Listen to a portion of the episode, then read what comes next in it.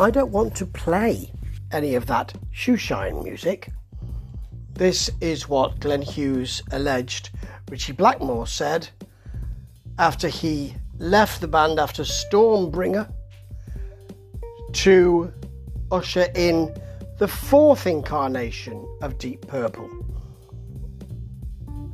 Now, in subsequent interviews, uh, an interview with Classic Rock certainly, Ritchie Blackmore replied, Very true, when told about this. It's not an ideal reference, but what he really meant, he says, is that he didn't want to play any of that American R&B and he quotes disco music. Now this is hardly disco.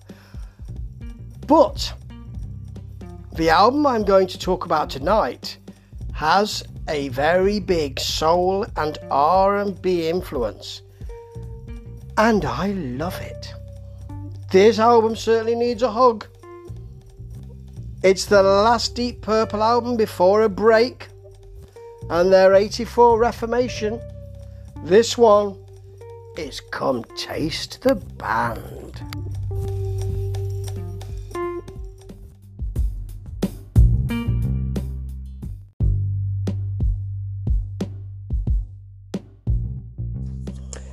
I suppose this is Glenn Hughes's influence, really, isn't it?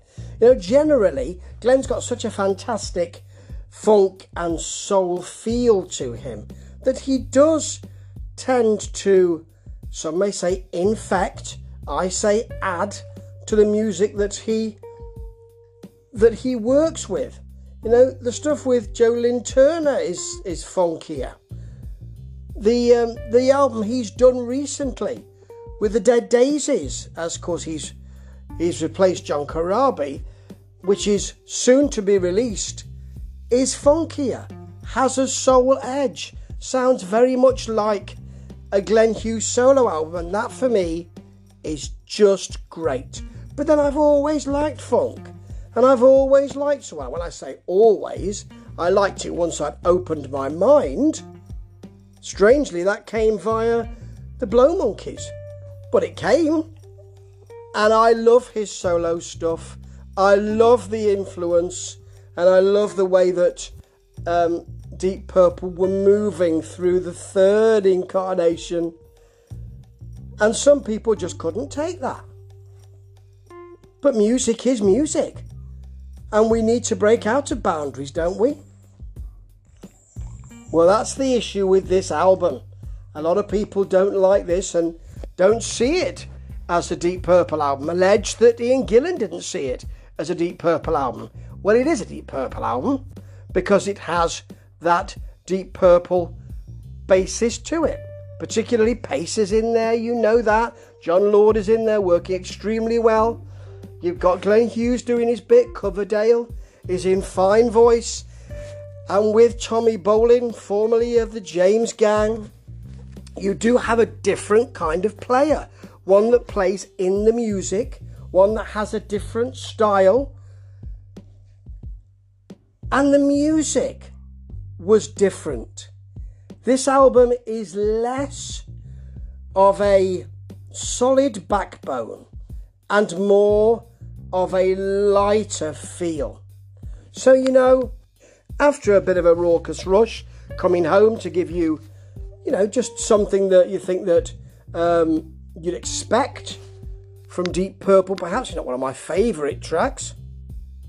You do have something which is one of my favourite tracks because up next is Lady Luck, and it's got a kind of it does have more of a soul shuffle on it, and that linked to Jon Lord's Hammond organ and synth work, and you know, and piano work, and you know that he sometimes was a garnish to Deep Purple. I'm not saying that he wasn't an intrinsic part of their sound, you know he was.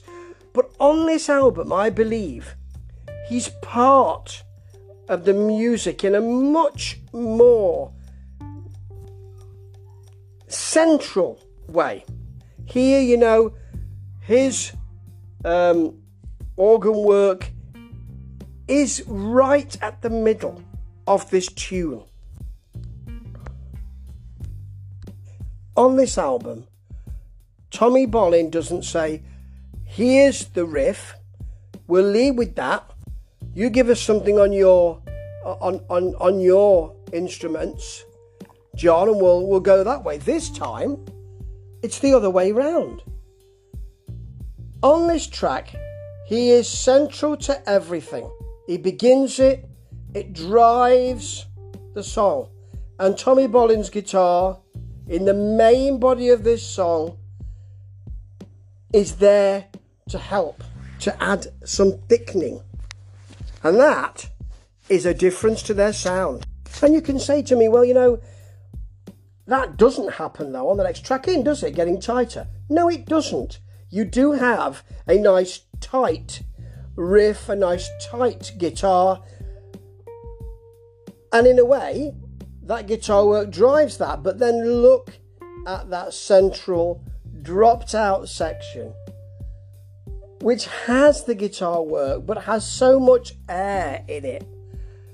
It has so much of a kind of fusion feel to it that this is a different Deep Purple. You know, people say, well, it, it, it, things were developing from Stormbringer, but this is far different to that.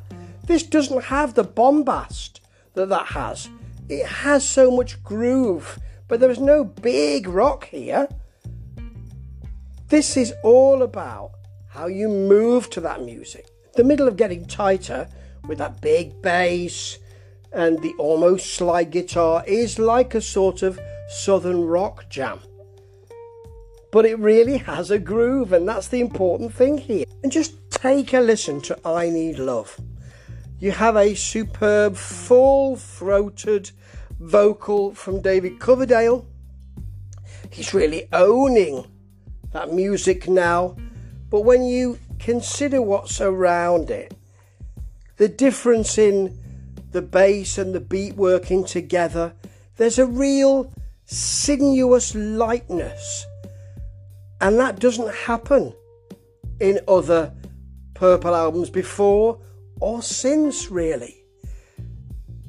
I like to hear that difference here. And then later on in that song, Tommy Bolin's guitar jousting with a very squelchy Jon Lord synth it's something you, again, wouldn't hear so much in a Deep Purple album. And you know, I've used the word so many more, so I'll use a different one. It's an impudence here. They know what they are doing and they can work with this music.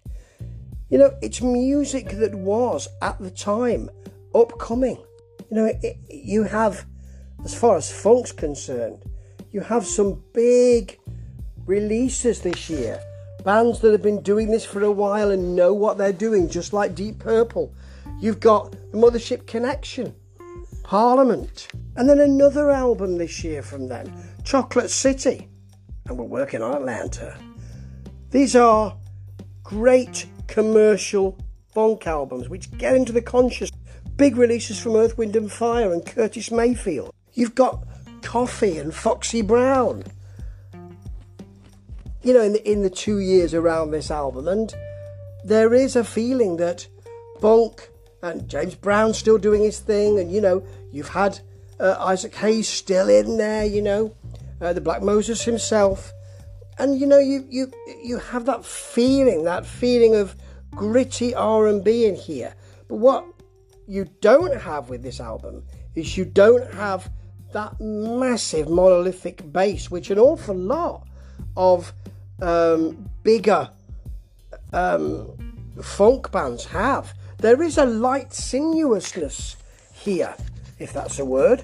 I've made it one now, if it isn't. And it is so good to hear. For instance, Drifter would sound with a big riff up front. It would sound like uh, a, a Deep Purple song that we'd expect. But it has, with the bass Andy and Paice's drum line. It sounds like he's doing a Bernard Purdie shuffle here. And that is absolutely in keeping with this album. But if you just want a big, exciting riff with a Hammond to back it up, then you know you can look no further than Love Child. That's what this song is, and that's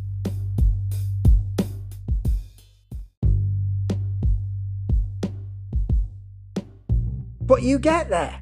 It's a sassing, strutty feel, but you do get that.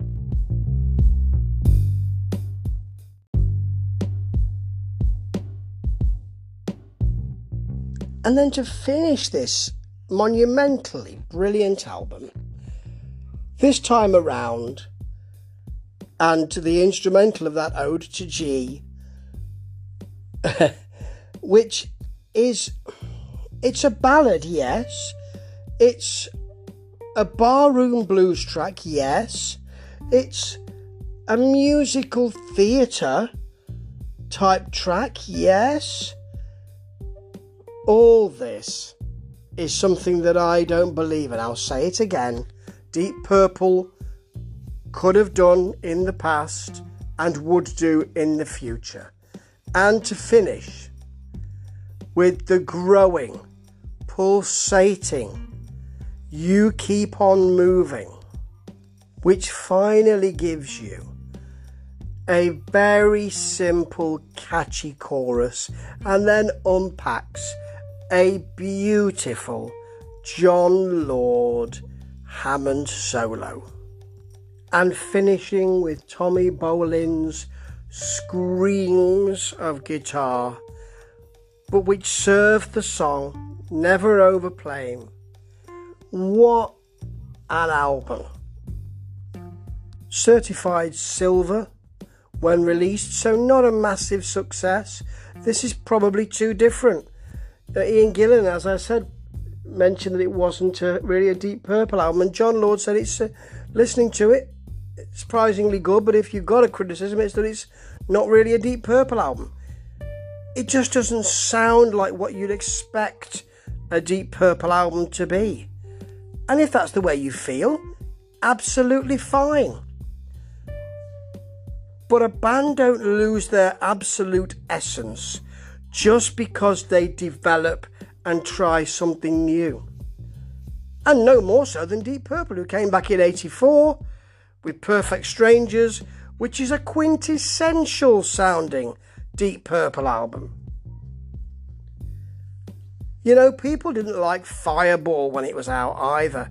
I know it's difficult to uh, compare these two because this is so different, but you know, Deep Purple were always doing other things and the music was developing on the three albums of the Mark III and 4 versions.